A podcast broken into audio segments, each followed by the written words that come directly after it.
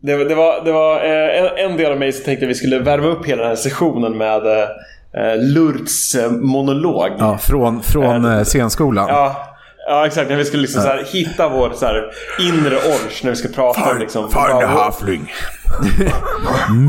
Mycket bra. Väldigt onaturligt. Riktigt. Riktigt. Det där var... Halfling. Det var riktigt halfling.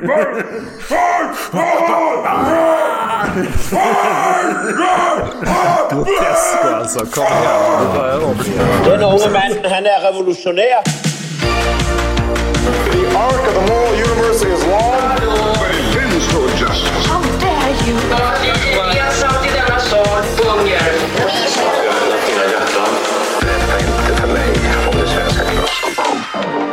Det är spännande att Jeskov uttalade rätt. Jeskov. Att Jeskov inte går hela vägen. Alltså att i hans berättelse så blir orkerna människor. Eller de, deras avhumanisering eh, liksom negeras. Men alver förblir alver. Alltså att han... Alltså, han hade kunnat gå hela vägen och göra det här till en helt naturalistisk berättelse. Där alla raserna i den här världen är samma typ av folkslag. Som eh, till varandra med rationella geopolitiska eh, liksom, motivationer etc. Men han väljer att ha kvar den här representationen av, ja men då från hans perspektiv, onda alven.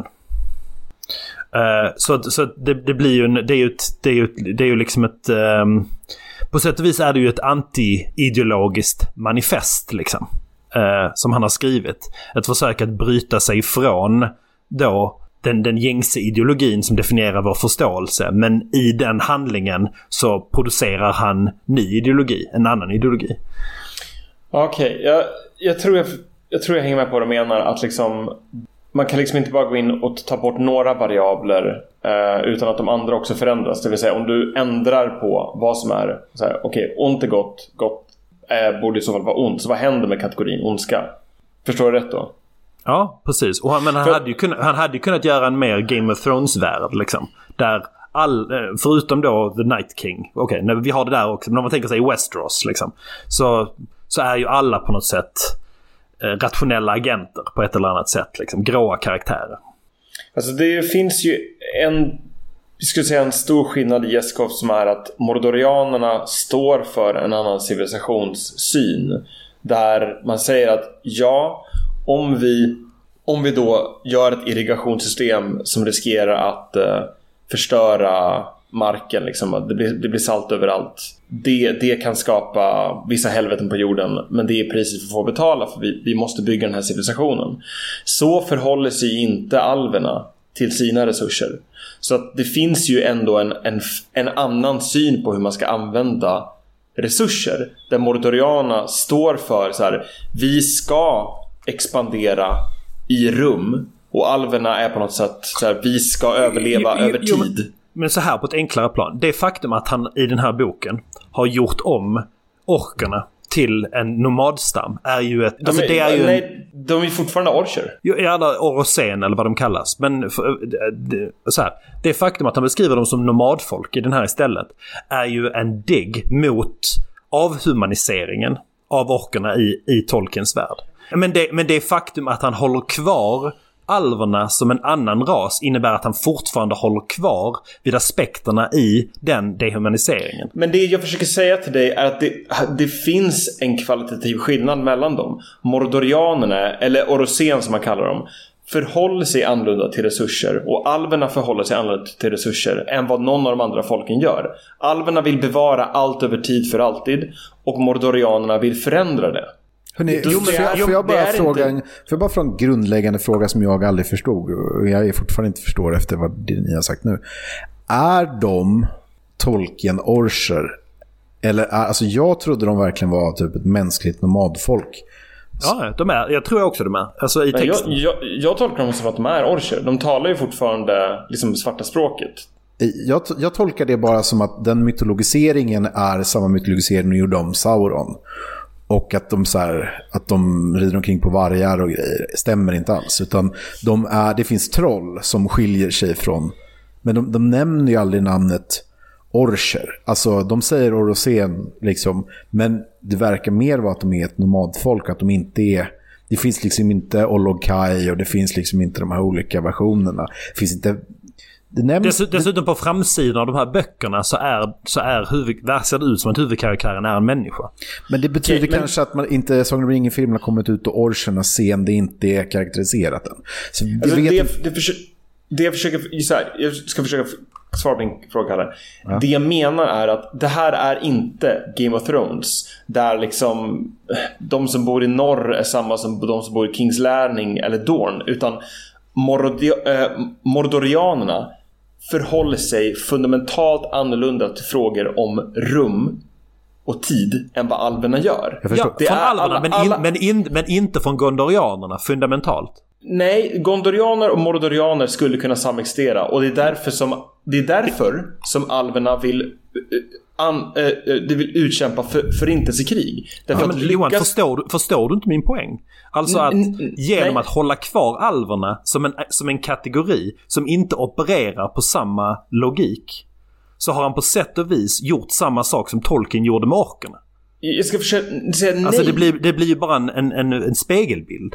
Nej, därför att mordorianerna är fortfarande en fundamentalt annorlunda civilisation. Och från alvernas perspektiv är de monstruösa. De vill för, fundamentalt... the Jedi are bad. Ja, men alltså, de, de, de, de, de, vill, förlåt. only, the, only the Sith see things in black and white. Men jag köper också poängen att, eh, ja, det är två olika världssyner. De den ena är liksom eh, 1900-talsmänniskan och den andra är en, någon slags feudal människa. Liksom. Och frågan om de är, till utseendet i alla fall då, om vi bara tar en sån superficial sak, så så vet vi inte om de ser ut som orcher eller inte. Men det verkar i alla fall vara så att i Jesovs, Jeskovs version så kan de ju snacka med varandra. Det är ju inte det här omänskliga hatet. För att de liksom, det, det är någon skildring av att de, de står med vid Osgiliath i, i Lithien. Och så har de liksom lite så här jousting och de är väldigt så här chivalrous mot varandra. Och de kan liksom eh, typ snacka om saker och dela grejer. Alltså att det finns en, i båda de här liksom, berättelserna så finns det en the other. Alltså i Tolkiens fall så är det här horderna som kommer invadera the mindless hordes. Och i Jeskovs fall så är det the cunning elves. Så här. Nu har ju, alltså, så här, Det har ju lätt eh, så här, antisemitiska undertoner. Du säger inte att han är det men det, det är ju... Men han så här- är, men han är det, det- ryss, så att det kan vara... Ja, men, det, det, är men, det, men det finns ju den här konspiratoriska alltså, streaket. Den, alltså, att det har strukturen av en konspiratorisk ideologi. alltså, det accelererar alltid så snabbt till antisemitism. Men så fort vet, någonting vet, är- vet, ni, vet ni vad det intressanta är eh, med just det här konspirationsgrejerna? Det Moskvas paleontologiska museum, jag vet fan om han, han sitter inte där. Men det ligger i alla fall i samma distrikt av Moskva som, som eh, underrättelsetjänsten ligger i. Tycker jag lite Du förvånande. menar att Jeskov egentligen är liksom en... Hela den sista ringvåningen är vad ryssarna kallar för social teknologi. Ja, exakt. Han, Jag, jag hade aldrig hört det uttrycket före den här podden. Är det här något humanoria-uttryck? Sociala teknologier? Alltså, tekno- alltså ryssarna, alltså, ryssarna har eh, uttryck som politisk teknologi. Politisk teknologi kan vara typ så här eh, managed democracy. Det är en politisk teknologi av hur du... Tänk dig mer som ett så här eh, dataspelsvariant. Att du liksom researchar. Eh, Ett tech tree. Ett tech tree. Så är det så här... I Civilization. Ja, exakt. I precis, Civilization är ett bra exempel. Eh, så, så är det så här, politisk teknologi, eh, managed democracy. Det är så här, vi har val och vi har oppositionspartier, men vi ser till att alla är liksom, spelar teater hela tiden. Och det som har hänt då är att ryssarna har det senaste årtiondet utvecklat subaltern som en politisk teknologi och sen bara skickat in Fast den. det här är ju en liksom. marxistisk kategori som alltid funnits. Det är, det, det är, därför, alltså, det, är ju det som är det intressanta. Att så här, det här är ju... Eh, alltså, och det är bara att läsa prorysk eh, media eh, och Twitter. Så inser man ju att det här är...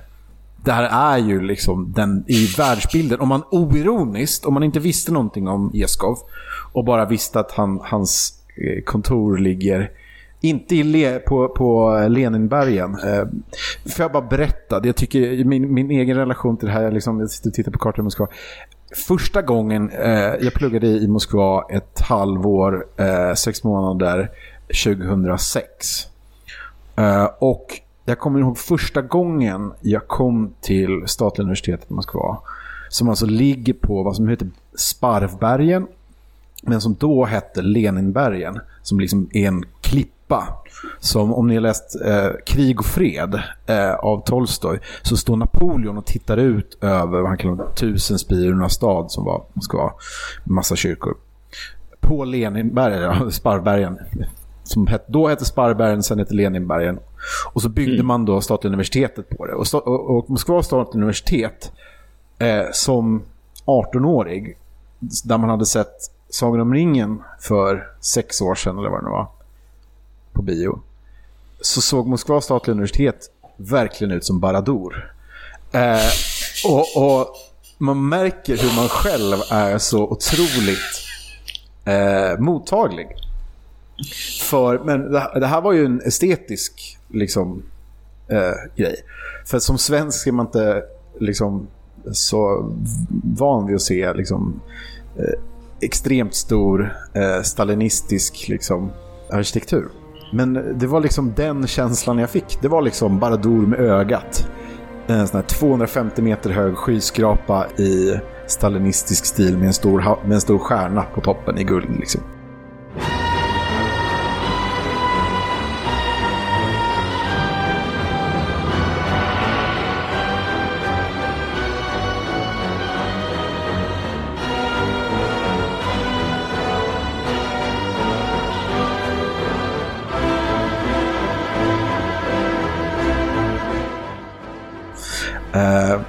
Och det är det jag tycker är så fascinerande med, med att det är just han som skriver det här. Därför att man hade verkligen kunnat läsa det här som att det är en så här ganska hardcore... Alltså det, det här skulle kunna vara eh, eh, liksom...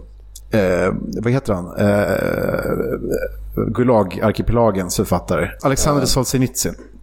Alexander Solzhenitsyn blev ju, och är, eh, han är väl död nu antar jag, men, men han, han var ju liksom i slutet och, och egentligen hela 80-talet utan att någon låtsades om det, liksom våldsamt nationalistisk ryss eh, som var väldigt religiös och som antagligen hade kunnat skriva det här, fast han hade skrivit det bättre såklart, som en så här väldigt eh, antivästerländsk text. Liksom. För att det är en sak om man läser 99 så läst, läses den lite grann som att det är rolig fanfiction, som, som Johan sa, terapi.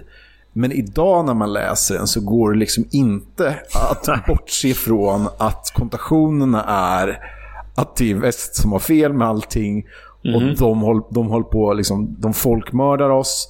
Och, och, och det är liksom eh, de här uppenbara nazistreferenserna. Och igen, varför, varför är det det här språket? Jo, för att det är det här som finns och alltid funnits i ryska psyket. Liksom. För att de, de har blivit invaderade massa gånger. Liksom. Det, det, det, det är ju så. De har, det har dött jävla mycket människor. Liksom. Men det är också det som är så, här, så intressant, inte härligt. Att det är det här liksom, eh, mindsetet som fanns i Tyskland på 20 20-30-talet, som finns i Ryssland idag eh, och många andra ställen. Liksom. Och ekorna liksom nästan studsar kring de här olika traumorna. Liksom. Så det, Ja. Men för, om, jag får, om jag får fråga en fråga relation... Om man, vi ska gå över till frågan som, som Johan ställde till att börja med. Vad är ondska? Det är ju uppenbart att det ganska länge har funnits något i Sverige som heter eh, rysskräck. Liksom, att vi har en särskild relation till Ryssland. Hur, hur tänker ni kring liksom, ondska och eh, hur Ryssland representeras i, i Sverige?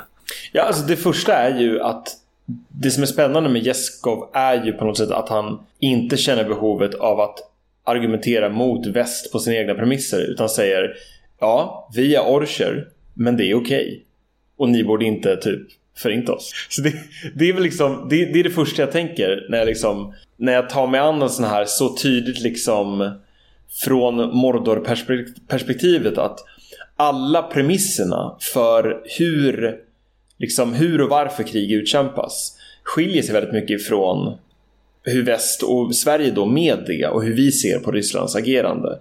Det är väl det jag tänker på. Alltså, om vi tar liksom ett, en kort anekdot från själva handlingen så anledningen varför den här Halladin då är en bra eh, så att säga eh, hjälte för att kunna förstöra spegeln och palantiren är ju för att eh, ringvånarna säger att du är både rationell, så du kan inte beröras av magiskt tänkande, det vill säga det vi väst har. De menar vi har magiskt tänkande. Och dessutom så är du to- totalt emotionellt skadad, vilket gör att det går inte att förutse dina handlingar. Och jag bara, när jag läser, jag bara det här är så jävla ryskt. De är, så här, de är båda You så här have been selected to special forces. You have great logical mind but also madness. Nej, men great suffering. Alltså så här, det är ju det är ju, det är ju en lidande kultur. Alltså att man... exakt, eh, exakt, precis. Det är en lidande kultur. Men, men för att svara på din fråga Oliver. När jag läste det här tänkte jag bara så här. Fan vad jag ogillar det ryska. För jag, jag liksom verkligen säger att det här känner jag igen. Det, är- det är verkligen så här en... Det är en, en civilisation som på sätt och vis är sig själv nog. Men också bara så här skadad. Alltså Rysslands problem lite grann är ju, alltså det första jag tänkte på när, eh, det skulle jag skulle säga förut, men det här eh, White Council, Vita rådet, vad heter det på svenska? Vad är, Ja, trollkarlarnas eh, ja, Trollkarlarnas råd. Alltså så här, vad det Det kändes heter, som. det heter Vita rådet. Vita rådet. Vita trollkarlar. Det är också sina konditioner. Men i alla fall, eh, det, det, det roliga där var att jag fick en callback från typ så här 2008. Där det var lite mer så här, du vet, eh, eller 2004 eller vad man nu ska säga. Men det var väldigt så här, WMDs trodde jag det skulle handla om först. Jag fattade inte först att det var liksom, du vet, eh, ja, de ska utveckla teknologi och så kommer all magi försvinna i världen för liksom progress är liksom motsatsen till Fast den här spegeln är ju WMD. Vad är WMD? We- Weapons of Mass Destruction. Vad är WMD? Så att du har rätt på sätt och vis. Men för, för mig var det lite För grann att, för att de, ger, den- de ger den här eh, spegeln till alverna. Alltså det är ju som att de ger en vapenteknologi. Ja, jo, jo, precis. Men det var lite så, jag trodde verkligen skulle vara så här, de, Mordor ska ha kärnvapen. Och då kommer vi bli njukade och därför måste vi så här... Jaha, okej, sorry, det nu måste, du menar. Vi måste köra en så här preemptive strike på Mordor innan de... Det, det var verkligen så här, ni vet, Irak eh, 2004, 2003 eller eh, Iran 2008 liksom. De bästa Bolton-åren som jag brukar kalla dem. Det är det, är det som är grejen. Så här, vi hade ju inte kanske behövt förhålla oss till Ryssland om de inte haft så mycket kärnvapen. På samma sätt. Fast vi har ju alltså, behövt förhålla oss till dem sen, alltså i hundratals, hundratals år. Ja. Inte hundratals, hundratals, men hundratals år. Ehm, Men, vill, men vill, vill, du, vill du svara på frågan då, Oliver? Nej men jag tycker bara inte, alltså... ehm, jag, jag tycker det är intressant att liksom Ryssland som, som, som land och fenomen upplevs som väldigt hotfullt. Liksom. Det Men vad är, betyder intressant? Jag, jag fattar inte. Är det hotfullt eller inte hotfullt? Han är akademiker, han kan inte svara på frågor. vad vill du ha Johan? Jag undrar om du tycker att det ryska är ett hot? Alltså, Har du, har du rysskräck? ge, geopolitiskt och i nuläget absolut. Ehm, hade jag det före? Nej, nej, alltså jag tror jag relaterade mycket till, till, eh, till Ryssland genom så här Tolstoj och, och rysk litteratur. Liksom. Eh, det som är intressant med, med liksom svensk ryska är att det är väldigt mycket så här Ryssland som fenomen men väldigt, mycket om ryss, väldigt lite om ryssarna själva. Att vi har ganska dålig idé om om liksom ryssarna som, som folk. Utan det är mer bara som association. Som, äh, som så här, association. Är de, Men- och, det, och, det, och det är klart att det går tillbaka till att de liksom har varit geopolitisk fiende och typ så här avslutade vårt eh, så här, imperium. Har också bränt 1709. vår kust och, och det ena och det andra. Nej, men, Men, alltså men, det... men de är fortfarande på liksom ett avstånd. Både, in, både liksom, eh, fysiskt och intellektuellt på något sätt. Jag, Ehm, jag, skulle säga att, jag skulle säga att det finns en ganska, ganska stor förståelse om man jämför med resten av världen, i alla fall för Ryssland i Sverige. Eh, bland akademiker och andra. Eh, det är min syn. Eh, sen så har vi ju historiskt sett, som Oliver säger, alltid varit... Alltså, jag tycker det är intressant, för, för, för ju mer man alltså studerar Ryssland och ryssarna så inser man ju att, eh, att stereotyperna stämmer. Liksom, eh, och, och, och alltså, jag kan bara ta mitt exempel, varför jag blev intresserad av Ryssland. Jag skulle egentligen till New York en gång i tiden, men eh, min pappa skulle ta mig på en resa, en bildningsresa, se nya världen. Tyvärr så var det 12 december, eh, 12 september 2001 som var avfärdsdatum för den här resan. Så istället var alla flygningar och grejer blev inställda. Så istället satte vi oss på en båt och åkte till Helsingfors. Ni kan ju tänka mig hur ung Karl var glad för ändringen av resmål. Men på den här båten mot öst så liksom började vi snacka. Det var väl första gången pappa pratat liksom om djupare saker. Och, sånt där. och då sa han så här, ja men eh, bla bla bla. Och som du vet så har du ju så rysk släkt. Ja, rysk släkt. Så här. Eh, Nej, det hade jag väl hört kanske någon gång, men det visste jag inte. Eh, hans, min pappas farmor var ryska. Eh, och, min, och de skilde sig typ 14. Hans, alltså min farfars pappa och mamma skilde sig typ 14 och han var lämnad ensam med en rysk mamma i Uppsala 1914. Eh, och det är intressant eh, när man pratar om rysk skräck för att som liksom rysktalande barn 1914 i Sverige eh, fick man utstå både det ena och det andra. Det, intress- det perspektivet att jag hade en farfar som vars första språk var ryska, vars mamma var ryss triggade någonting i mig vilket gjorde att jag sökte mig till att plugga språket och titta på landet och så vidare.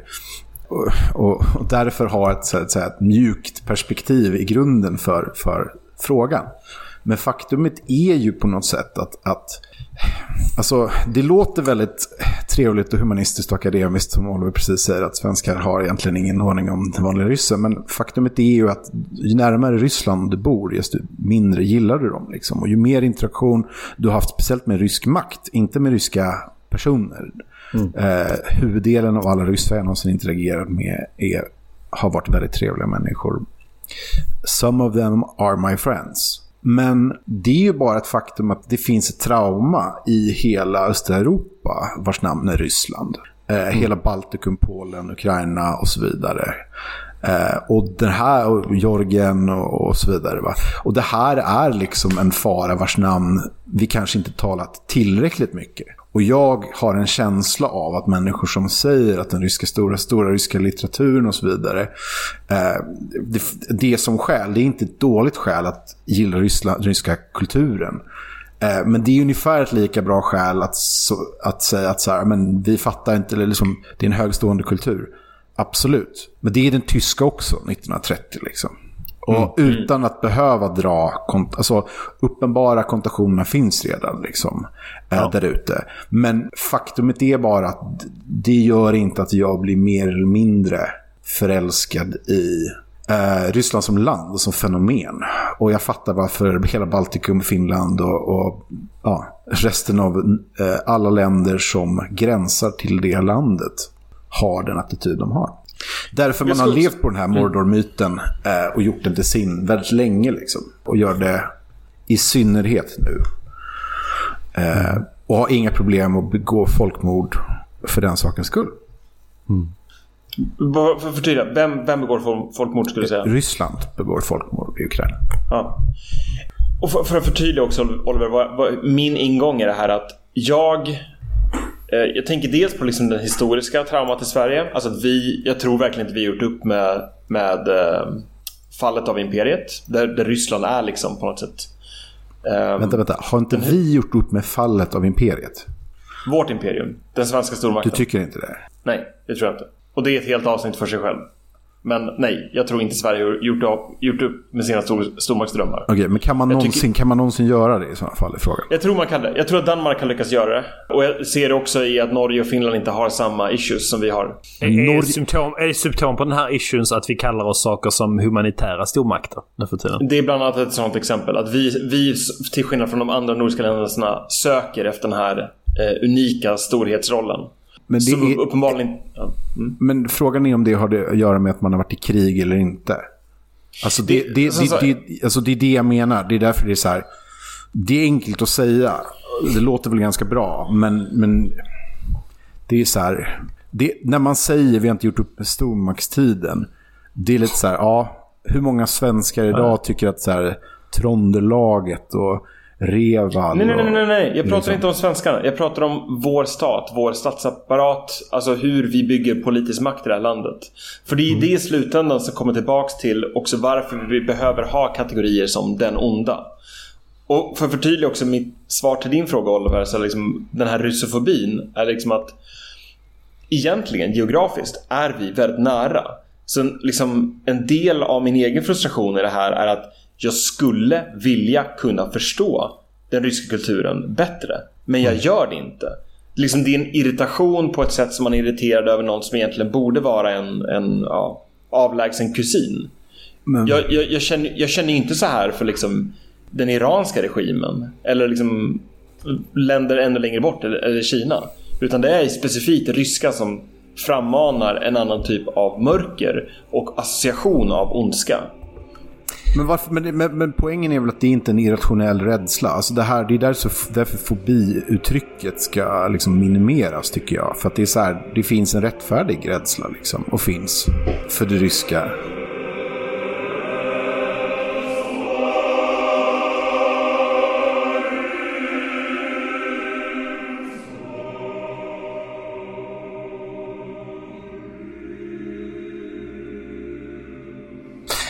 Jag minns eh, en gång när jag bodde i New York så blev jag kallad till eh, jurytjänst. Fast jag inte var med medborgare så det var ju fel. Och det måste man hantera så att man inte blir kallad till... till um, man kan få massa böter och grejer. Så jag var tvungen att ta mig ner till um, City Hall i Brooklyn. Uh, som var en så här fantastisk byggnad. Som man, du vet som man tänker sig av en så här... Uh, City Mu- Municipal Office som man ser i någon film. Så Är här som- stort öppet landskap med så här eh, liksom, eh, en, en massa så här trä liksom Ornament? podium. Va? Alltså, trä, träpodium som de liksom står där med eh, stämplar och grejer och håller på. Eh, Iranian, objection Iranian. ja men exakt. Så fick, hittade jag äntligen då rätt kö i den här stora men så här, du vet, slingrande väg fram och tillbaka. Men det var inte så många kön i vilket fall. Så när jag kom fram så var det en, en, eh, en, en liten dam som stod där. Eh, Så pratade vi lite fram och tillbaka till slut frågade han “What are you from?” Precis, Och jag bara, din, jävla, fan, eh, din jävla utlänning. Och jag bara... Och jag bara... eh, I'm from Sweden. Where are you? I'm Russian. Didn't we uh, beat you? The, it wasn't it... Uh, I can't remember. Battle of Poltava. Yes, that is it. We beat you. Jag har fått höra av eh, trovärdiga känslor, eh, känslor. Jag har fått höra av trovärdiga källor på försvarsdepartementet att när högnivåmöten sker mellan de svenska och den, den ryska utrikesministerierna, det vill säga eh, utrikesministern är på besök i Moskva, så sätts hon alltid i ett rum med en stor tavla på nederlaget i slaget vid Portava. De är helt besatta vid det. Men, men det roliga med det är ju att så här, hans, nu nämner jag vem, vilket kön han har som var med i den här delegationen, sa jag att så här, problemet med svenskarna är att det inte är så många som förstår referensen. Så det liksom flyger över huvudet på ganska många svenska utrikesministrar.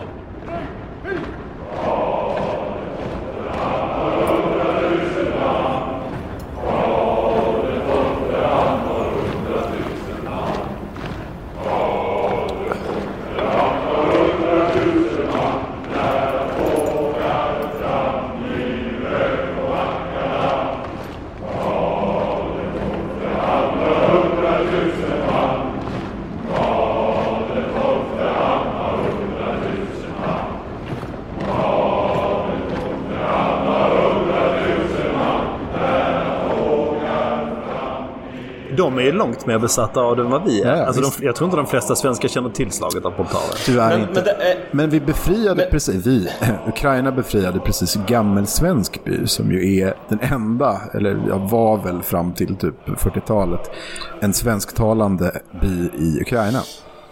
var inte de Poltava-ättlingar? Jag kommer inte ihåg hur det är, ärligt talat. Eh, då, Tillfångatagna eller? Nej, är det bara myten? Dålig Eller? koll på faktiskt. Men Poltava är inte jättelångt borta, ligger också i Ukraina. Eh, som känt. Men eh, befriades precis eh, igår. Och de skrev uppdateringar på svenska. Det finns interv- intervjuer med gamla tanter där som pratar en liksom, typ av svenska som är svårare att förstå än, än Olivers rotvälska. Ja. Ursäkta?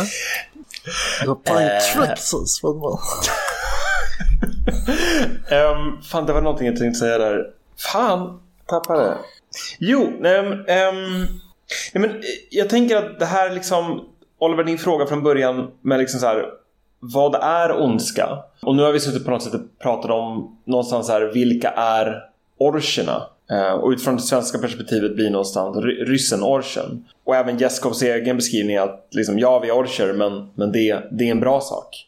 Men det här som, som du var inne på från början, det vill säga kan man bara ändra premisserna i en berättelse? Det vill säga så här, ja men orcherna är okej men, men alverna, alltså att man bara byter så att det liksom den onda polen blir, blir alverna.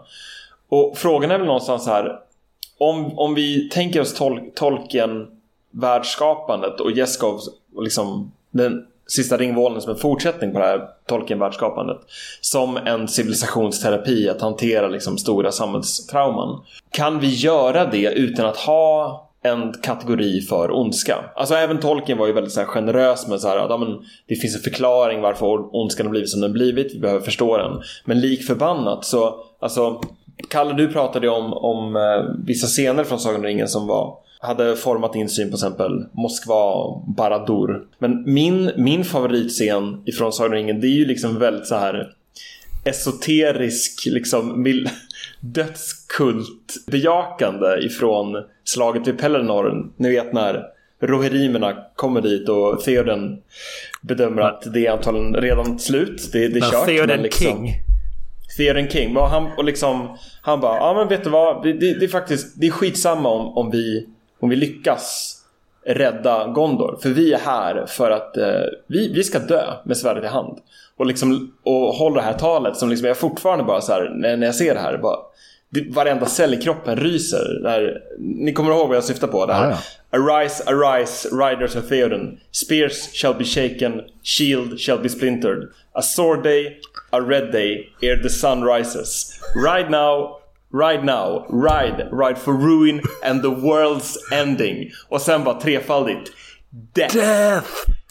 Eh, och det, när man då rider in i den där striden. Då är det så här. Vilka är det vi ska slå ihjäl? Vi ska slå ihjäl de här- de här orcherna. Vi ska döda varenda en. Det är liksom den här kategorin av varelser. Ska, vi, vi ska förinta dem och dö i processen. Alltså den, den kategorin i ens egen självförståelse av vem man är och vad, som livet, vad livet går ut på. Alltså, vad... Du vill bara döda det- saker, det är det du försöker säga. Ja, men, så, här, vad, vad, men vad betyder den kategorin? Då betyder den kategorin. Den kategorin Ja, men- be- betyder att, alltså att, att krig är en väldigt specifik omständighet. Ja. Och att det är väldigt svårt att eh, döda någon man förstår. Jag tror liksom, du kan förhålla dig till en meningsmotståndare på många sätt. Du kan antingen se det som någon som är också rationellt motiverad men har andra intressen än du har. Man kan också se det som någon som är ondskefull så att säga men vars motivationer du kan förstå på grund av, ja då i någon form av modern vernacular på grund av att det finns trauma i deras förflutna så att säga. Och så finns det ett annat sätt att se det som är bara att de representerar det absoluta onda och att de inte är förtjänande av din ömkan så att säga. Jag tror att det är en, det är en mode som slår in eh, framförallt under liksom, ja men när, när, när våld eh, är oundvikligt i relation till orken tycker jag det är spännande liksom hur, eh, alltså bland- en grej som är spännande med orken är ju hur, hur tolken tänkte sig kring, kring orkernas eh, ursprung så att säga. Att eh, till att börja med så hade han idén att de var korrumperade alver. Eller finns finns en annan version att de är korrumperade människor. Men ju längre det gick så visade det sig att han blev väldigt obekväm med den här, med den här förståelsen av orkerna. För att, för att om de var korrumperade äh, alver så var de kanske redeemable. Alltså att de också hade moralisk status och att som han hade skrivit den här boken, alltså att den här, att, att döda orker inte spelar någon roll, att det var plötsligt monstruöst. Så då, det han då försökte göra, och det här beskriver eh, Christopher Tolkien, att han försökte omstöpa eh, orkernas ursprung till att vara en, en, en ras som alltid hade funnits men som inte hade fri vilja eller rationalitet att de bara var animerade av Saurons eller Morgoths ondska, så att säga. Att de var icke medvetna helt enkelt. Alltså eh, totalt utan humanity, så att säga. Eh, och jag tror att det var så på något sätt han var tvungen att lösa ut sig själv från, från, från det här dilemmat. Men det, men det är lite intressant på något sätt för att den här typen av eh, alltså diskussioner kring eh, länder och deras nationella karaktär. Liksom, väldigt länge så var ju det här liksom Eastern despotism och hela det här liksom, temat kring varför Ryssland var ett sånt land som det var. Varför Kina är ett sånt land som det är och så vidare. Och, och det intressanta är ju att det finns ju fortfarande inget bra svar på frågan varför Ryssland som nationalstat alltid uppstår, tycks uppstå i olika former Även om den kollapsar och ombildar sig själv regel, relativt regelbundet. Det är ju det som är liksom att vissa geografiska, alltså ett land som Ryssland med världens största gränser, som är svårt kontrollerat och så vidare. Och svårt att bygga infrastruktur och så vidare. Det finns den här geografiska determinismen, tycks det vara, säger några, inbyggt i det landet på samma sätt som Kina också. Liksom. Eh, och det har ju varit, två, alltså det har varit de här två exemplen de sista ja, 70 åren. Vad ska hända med de här två länderna? Eh, och, vad, och det är fortfarande frågan, vad händer med Ryssland, vad händer med Kina? Och hur hanterar vi det? Och hur hanterar vi de länderna och deras historia, deras syn på allting, som ju är ofta diametralt motsatt våran. Mm. Mm. Alltså, och, jag, jag, jag håller med Kalle, jag tycker du beskriver det bra att det liksom det, det är nästan, alltså det, vad är det svenska ordet för incommensurable? Men liksom, det, det är som att de här... Att, de inte, att det inte går att betänka på varandras premiss, givet varandras Exakt, premisser. precis. Okay. Och de, går, de kan liksom inte... De kan inte existera utifrån sina egna, på varandras premisser liksom. Men, men det som på något sätt skrämmer mig i Tolkiens beskrivning från liksom Theodens tal vid Pelenorslätten är liksom inte bara det här de ska dö utan liksom jag, är, alltså, jag ska dö när jag dödar dem. Det, är liksom, det handlar inte bara om fienden utan det handlar också om en självbild av vem man själv är. Att de här The Men of the West är så liksom dödsbejakande i det här upprätthållandet av den svartvita bilden på fienden. Mm. Det är det som ger mig liksom kalla kårar och samtidigt liksom verkligen berör på något sätt kärnan i liksom en jag vet inte vad jag ska kalla det men liksom så här, priset för att bevara, bevara en civilisation. Men så är det väl, det är liksom, alltså, ja. så är det väl alltid. Liksom. Det, har väl varit, det var väl poängen länge. Liksom. Huruvida man ville godta den eller inte. Den har ju också varit aktiv i, i, i skildringar de senaste tio åren. Men liksom, eh, frågan om Sparta som så här, det, liksom, demokratiska Atens sköld. Liksom, eller Greklands sköld. Att du behövde liksom, Thermopyle då som bilden av det här. Att liksom, Sparta som det mest liksom, krigiska, våldsbejakande, sla, slavdrivna, hänsynslösa. Men den typen av soldater. Liksom, och det har ju varit det här warrior mindset sedan dess. Va? Det är därför du fortfarande ser det etoset i militära sammanhang. Rätt eller fel.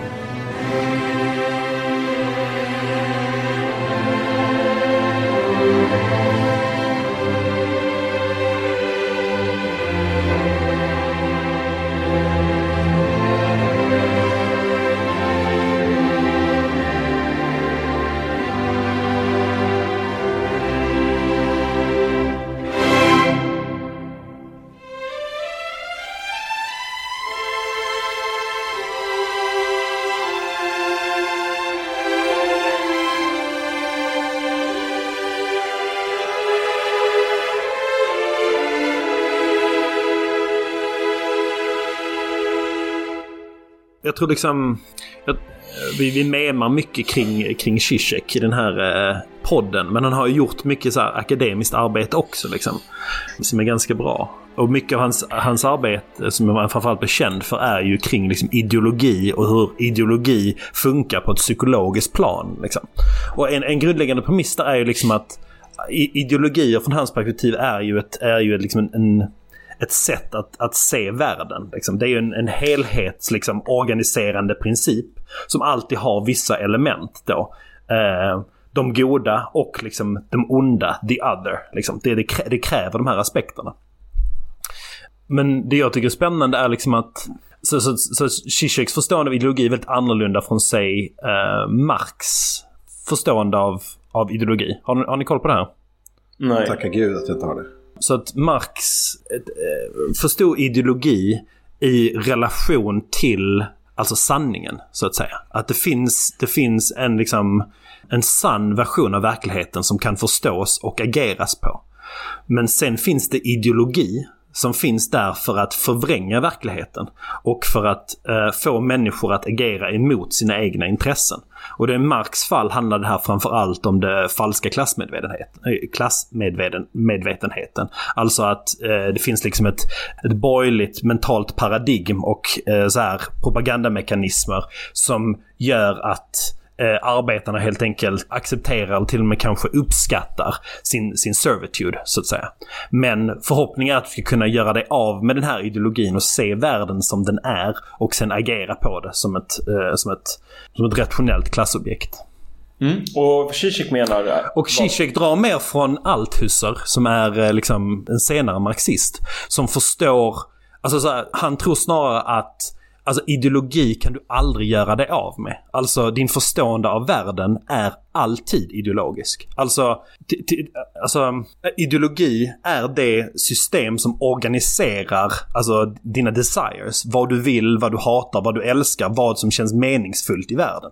Jag tror han drar någon parodi att ideologi är som Pokémon Go. Liksom. Att, What? Det är väldigt, vet, det är väldigt, det är väldigt Zizek ändå. Ja, det är otroligt tjusigt. Men det är liksom, alltså... Det, du, säg att- det du, vet, manifester, Pokémon- du manifesterar det i världen. Eller vadå? Go är VR-grejen Ja, precis. Alltså ett Pokémon i världen. Du, egentligen vandrar du bara runt i en tråkig park. Men plötsligt håller du upp den här skärmen och nu är där en Pokémon på världen som du älskar och vill ha och, vill fånga just den här. Alltså att det, det är liksom som ett filter som strukturerar hela din, din, din världsförståelse. Men det är väl som glasögonen också. Som man använder i... Per, They live. Ja, exakt. Men som man kör i, i Pervert's Guide to Ideology. Det är väl hans bild där, har jag för mig. Jo, precis. Men, men Zizek, men, men, alltså så här. För att han, han kritiserar liksom det att folk tror att vi lever i en icke-ideologisk tid just nu. Alltså han skulle säga tvärtom att vi lever i den mest ideologiska tiden just nu.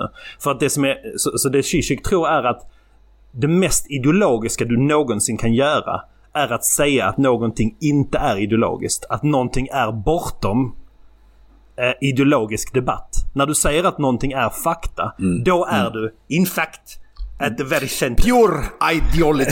Nej men och och det är en väldigt spännande det är, en- det är en väldigt spännande poäng liksom för att det, är- han drar liksom från den här, det finns en, eh, något ordspråk som är så här where there is um, eh, where there is force there is lack of power. Alltså att om du ser två samhällen, ett där det finns eh, alltså så här eh, militärer på gatorna och ett där det inte finns det. Vilket samhälle har mest kontroll? Uppenbart det som inte har soldater på gatorna. För det behöver inte det. Alltså det är, eh, och på samma sätt om du upplever ideologi aktivt så är du inte ännu i systemet. Det är inte förrän du känner så här att det här är min verklighet. Det är då du förkroppsligar ideologin. Okej, men hur kopplar det här då tillbaks till idén om explicit ondska? Eller idén om det onda? Uh, låt mig bara tänka på vad jag skulle, skulle någonstans. Jo, men alltså... ehm, så här, jag tror att, jag tror att Jeskovs text liksom kan läsas som ideologikritik från båda de här perspektiven, så att säga. Att, att den, en, den ena är liksom att, att det är en marxistisk förståelse av ideologi alltså. Att det, det finns då den här falska berättelsen om vad som hände i Midgård. Eh, alltså Ar- här- Aragorns eh, berättelse. Att liksom hela Sagan om ringen är typ hans Aeneiden. Ja, precis. Det här är liksom på samma sätt som det fanns false class consciousness i, i liksom västerländska samhällen. Där, där det hade skapats av då borgarklassen olika scapegoats. Till exempel andra, andra nationer eller så vidare och så vidare. Så, som, som då fick eh, liksom ta rollen av det ondska inom de här, de här liksom, ideologiska projekten så är det Jeskov liksom, förespråkar eller representerar med den här berättelsen, alltså sanningen. Alltså en, en mer trovärdig och vetenskapligt baserad eh, förståelse av världen som inte har enkla kategorier som ondska och, och godhet som på något sätt liksom de- definierar hela, hela, eh, hela bygget. Så jag menar. För att undvika ondska så behöver du flexibilitet i hur du ser på världen. Det är fortfarande för abstrakt för mig. Jag vet inte om jag är helt klar med den här poängen heller. Men du, du, du, vill, du vill inte vara Ors? Men vad, vad betyder det Johan? Att din, din, dina motståndare ser dig som avskyvärd? Jo men eh, allt, all ondska är inte ors. Det är det jag försöker säga. Alltså beroende på vilket ideologiskt bygge du är det så är ondskan olika saker. Du kan inte säga din inre ors. Alltså ors makes sense. Liksom från, ett, från ett europeiskt perspektiv skrivet av tolken. Det är mer att, Ja. komma, att komma till terms med alltså vad det innebär att han ser mig som alv. Vilket är varför inte multinationella företag kan appropriera en sån här, ett sånt här universum och skriva det som om de är alver. När de uppenbarligen inte skriver för enbart alver. Eller lever i en alvdominerad värld. Ja, det blir jävligt flummigt det där. Men jag, jag, jag, jag tror det ligger något... Jag, jag, jag kan se att du har en poäng med att liksom det ideologiska här att det, det finns en ideologisk aspekt och i alla fall Jessica försöker liksom synliggöra det genom att ta det här från orchernas perspektiv. Men min fråga är snarare, hur bryter du den ideologin? Och jag, jag, fattar tror, jag, att du tror, kan... jag, tror den enkla äh, jag tror det enkla svaret och det felaktiga svaret är att förkasta den ursprungliga världen av Lord of the Rings och acceptera Jeskovs verklighetsbeskrivning. Det rätta svaret måste ha att göra någonting i att du förhåller dig till båda världsbilderna. Att du har förmåga att gå tillbaka, att du kan undersöka de här strukturerna och hur de förhåller sig till varandra dialektiskt. Alltså att du, du kommer aldrig komma ur ett, eh, de, de, här, de här sätten fullständigt. Du kommer alltid på något sätt hamna tillbaka i ett ideologiskt synsätt. Ja, alltså, Kalle vill du hoppa in nu? Nej, det är väl Zizeks tolkning. Liksom. Den Ja, precis. läsningen av... Ja, jo. Men, men vi, alltså, jag skulle säga att vi kan ju använda Zizek. Men jag är mer intresserad av vad du gör med Zizek i det här. Och det är därför jag ställer frågan, skulle du hellre vilja då vara Ors? Men om vi tar då så här, skulle man hellre ha Jeskovs tolkning av Sagan ringen än Tolkiens? Jag skulle kunna se det liksom som en, en, en naturlig... eh, Så här, jag är positiv till att man, man, man skriver om Tolkien, alltså varje generation gör Tolkien till sin så att säga. Men det, jag tror att den, den liksom civilisation, terapin som jag faktiskt tror att Tolkien har bidragit med den funkar liksom inte utan de här arketyperna av att stå inför en stor, nästan oöverkomlig fara och inför det då påvisa hjältemod. Speciellt som ni var inne på Kalle och Oliver tidigare om liksom från de mest oväntade håll kommer de största det största modet liksom. Men jag, jag, jag kan i nuläget inte se en sån berättelse upprätthållas om det inte finns liksom en, ett upp och ner och en, en ondska man, man försöker bemöta oavsett om det finns en förklaring till den ondskan. Um... Nej, men alltså, det, det, som är, det, alltså, det som är grejen med Tolkiens värld och, och för att försöka knyta ihop liksom, diskussionen på något sätt så är det väl så här, det, det som är fantastiskt med den är ju att det finns en otroligt djup och otroligt resonansbotten i den som ingen annan lyckats återskapa. Och det är också för att Ehm, Tolkien är musikalisk på så många sätt. Alltså han använder poesi och musik och mycket av hans ord tonsätts mycket enkelt av det skälet. Liksom, att han har en väldigt liksom, poetisk och musikalisk stil och en känsla för språk och annat. Eh, och, och, och en känsla för värld och en känsla för för kärlek och, och, och, man, och liksom hur mycket man än kritiserar karaktärerna. Eh, och, och, och, och fråga sig själv vad, vad betalade egentligen hoberna med när de var på, på eh, the, the, the Prancing Pony liksom, och beställde sin pint. Vad var, vad var det för valuta och vad var inflationskursen i det här? Så är det ju ett faktum att när du kommer till George R. R. Martins försök att, att göra en cynisk version av ett fantasyuniversum så undrar vi ju fortfarande vad, vad fan vi är på väg där någonstans. För antingen är vi på väg in i liksom någon slags isländsk slash siciliansk version av, av liksom eh, klanfejder där alla mördar varandra för alltid. Eller att vi kommer till någon slags entropi, entropiskt slut där White Walkers tar över allting. Eller som Hollywood-versionen gjort gällande att det är liksom eh, Brand som har den bästa storyn och därför ska han vara kung. Och därför bryter Dark, vi... dark, dark Brandon. Ja, och det är ju ett, det är ett, det är ett skäl, eh, eller det är ju någonting vi inte vet svaret på. Men vi kan väl bara konstatera Nej. att det är väldigt svårt för någon som J.R. eh, som, någon som J.R.R. Martin att bygga ett sånt här universum utan ett, magi, vilket är fortfarande det som är drivande i det universumet. Och två, frågan är ju hur han liksom gör någon slags poäng som inte bara är voyeuristisk eller cynisk. Ja, och, och det är väl därför man måste ha någon slags patos i sin, sitt universum. Och det är väl det som Tolkien lyckas med utan att ens behöva hänvisa till Simarillion eller någonting annat. Simarillion gör ju mer och mer alltså klang och resonansbåtar till det här, men du behöver absolut inte ha det för att förstå det. Och jag tycker om man kan förstå det som 12, 14, 16-årig när man läste böckerna, eh, när jag läste böckerna, så alltså kan man väl göra det idag. Det här är ju en intressant, rolig alltså, övning tycker jag. Eh, Mm. och, och som, alltså så här, för med en Zizeks läsning så är det väl intressant och det, det är ju en spegel. Och, och det är en, det är väl en, en nödvändig spegel, men, men den, ger Nej, men då- inte, den ger inte lika mycket. Eh, alltså på samma sätt som J.R. Martins böcker inte ger lika mycket i form av tro, hopp och kärlek som var Tolkiens verk, skulle jag säga.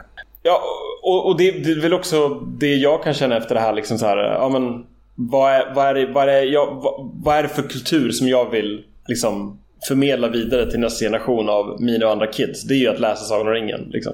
Precis. Och sen, sen en, en annan dag i framtiden så kommer frågan tillbaks så här. Vad är egentligen ondska? Då säger man läs Sagan om ringen så kan vi prata om det.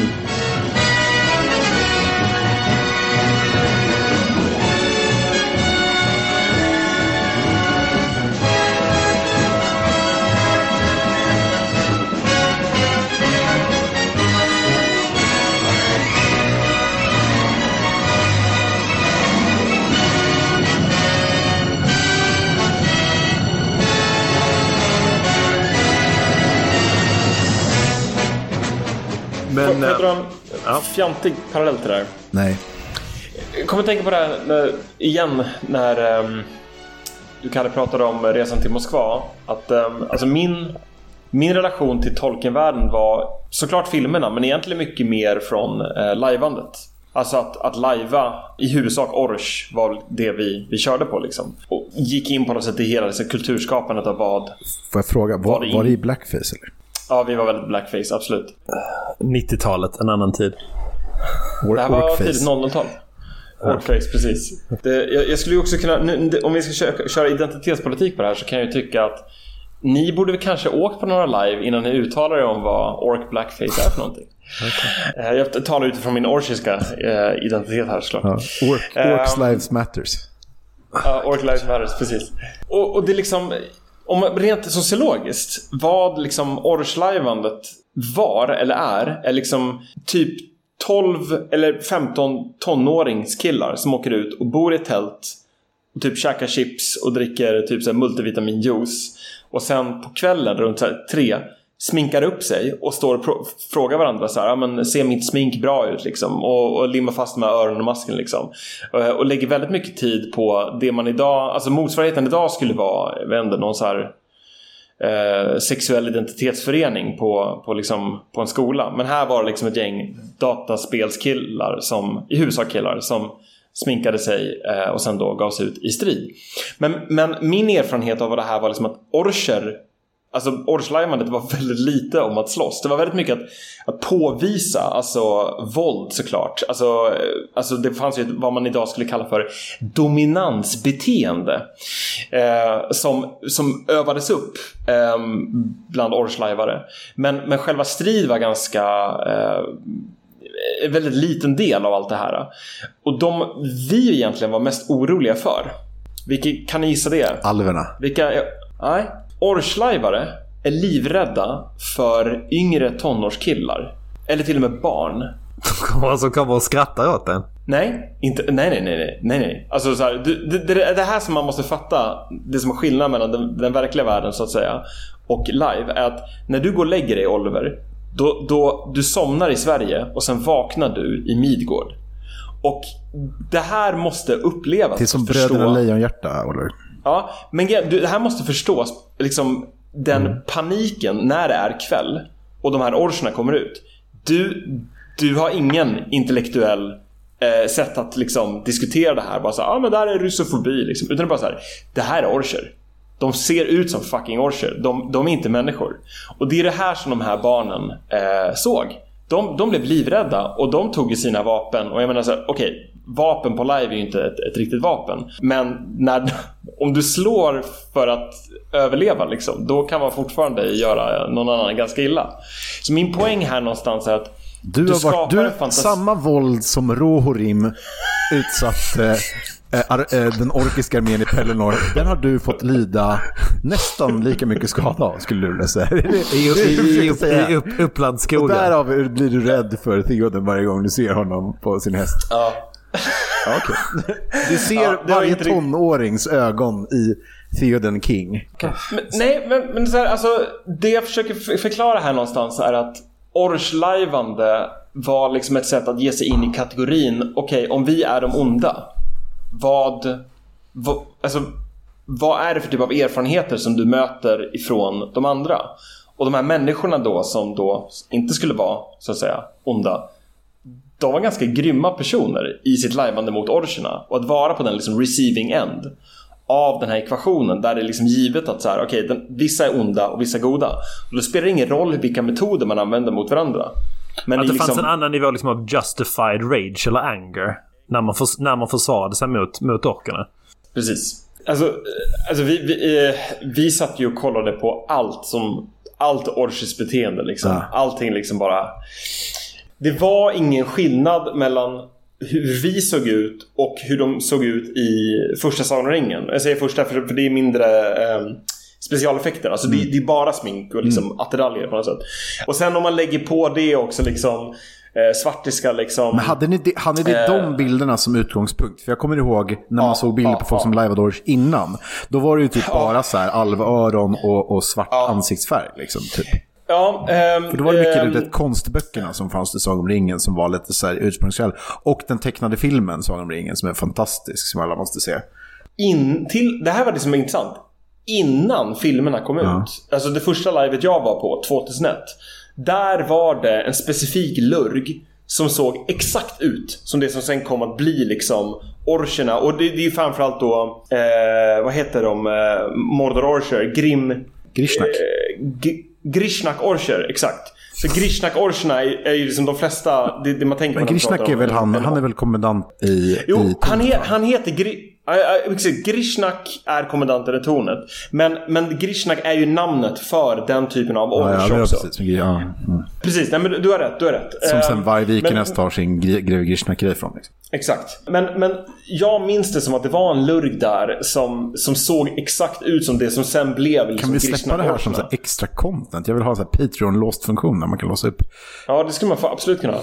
Och vår, vår lurg hette Sagrosai som betyder de fulaste. Nice.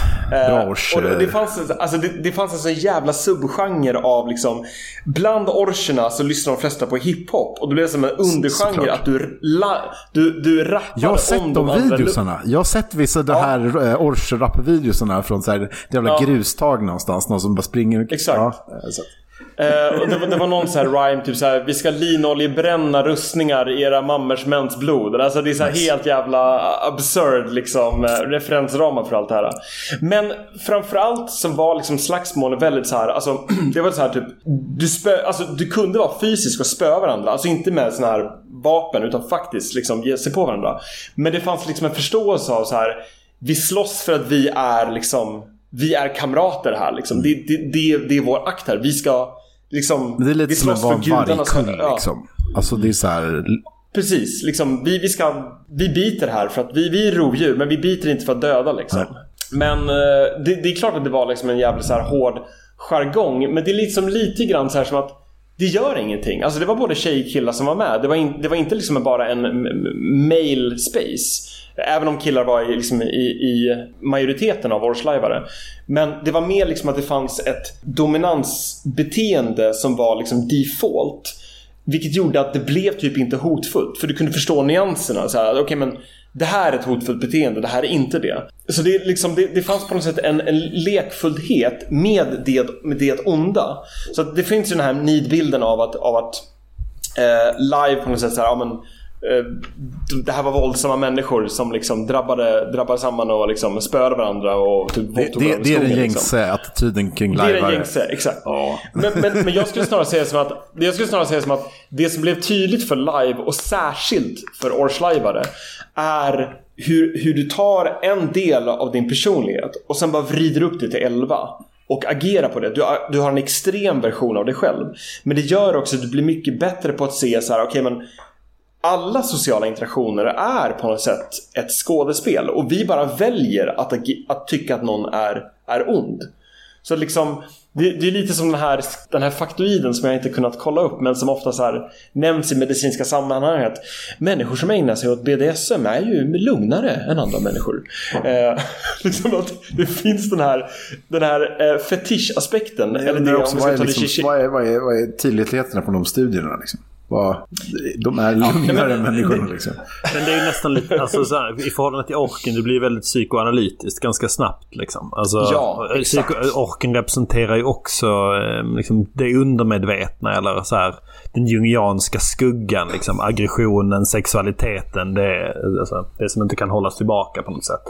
Och, och jag tror att det, när du frågade mig liksom, vill du vara, vill du vara ork? Det du frågar då är, vill du manifestera din skugga? Liksom? Vill du integreras Exakt. med din skugga? Och den, och den frågan tycker jag är intressant liksom, i ett västerländskt eh, perspektiv verkligen. Men min poäng är mer så här att den, det är en, en konceptualisering som makes sense i den här ideologin. Men frågan är liksom, hur ser den frågan ut i liksom Jeskovs ideologiska perspektiv? Vad är den andra där? Och vad är det man dras till eller skulle vilja integrera i sig själv om man är då en ork, eller om man är då den sista ringvalnaden liksom och förhåller sig till då den andra på ett helt annat sätt. Förstår jag, förstår jag vill komma någonstans? Ja, jag förstår, jag förstår absolut var du vill komma.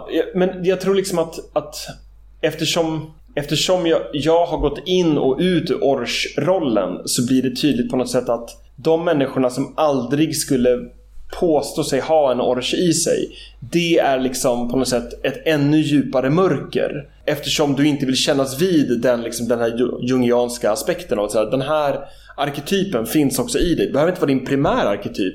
Men den finns där. Och i Jeskovs beskrivning så Absolut, man kan säga att han har en blind fläck då mot alverna till exempel. Alltså det, det, alviska är ju på något sätt en ännu mer fascistoid egentligen. Idé om renhet liksom. Eh, och, och, eller okej, fascistoid kanske liksom, det är jävligt laddat men liksom, det finns en, en reaktionär tendens i alvernas syn på världen där de är beredda att med trollkarlarna då göra vad fan som helst. Men det är ju fascistoid i Jeskovs beskrivning, absolut. Och, och, och det- och det här tycker jag är också intressanta i liksom eh, hur han också porträtterar Orson. Det finns ju mycket resonemang så här. Okej men vi kan göra det här och därmed kan vi vinna mot alverna. Men vilka blir vi när vi gör det här? Vilket är en fråga som alverna aldrig ställer sig. De, alltså de frågar ju så här, men kan vi ta ringen? Kan vi använda den för våra syften? Fine. Där finns det en idé om ringen. Men det finns ju inte i kategorin liksom Kan vi på något sätt samarbeta med orcherna? Den, den liksom infinner sig aldrig. Medan orcherna då i Jeskons beskrivning absolut kan samarbeta med alverna. Vissa av alverna är ju med och hjälper också orcherna i den här berättelsen. För de ser liksom Galadriels och Gandalfs galenskap. Men samma liksom kategoriförskjutning skulle aldrig alverna gå med på exempelvis. Så liksom jag jag tror att den här typen av, och det kan jag liksom sakna i viss mån med, med liveandet, att, att just den här liksom Ja men för en dag så väljer jag att vara det förkastliga. Finns egentligen en väldigt stor liksom ödmjukhet i, i hur du sen förhåller dig i verkligheten. Min issue med verkligheten är ju att folk inte fattar att de lajvar. Lite grann som du var inne på liksom att det, det mest ideologiska i din Zizek-läsning är ju att människor inte förstår att de ägnar sig åt ideologi. Ja. Och på samma sätt så skulle jag vilja låna från dig där i att säga att det som är så obehagligt med samtiden, alltså det vi kallar för verkligheten, är hur människor inte fattar att de också lajvar sig själv. De lajvar ganska dåliga roller av versioner av sig själv. Jag, jag tror det skulle vara bättre att därmed kunna säga så här: idag ska jag vara Orch, imorgon ska jag vara Alv. The city was now nearer. The smell of burning was in the air and the very shadow of death. The horses were uneasy. But the king sat upon Snowmane, motionless, gazing from the agony of Minas Tirith, as if stricken suddenly by anguish or by dread. He seemed to shrink down, cowed by age. Merry himself felt as if a great weight of horror and doubt had settled on him.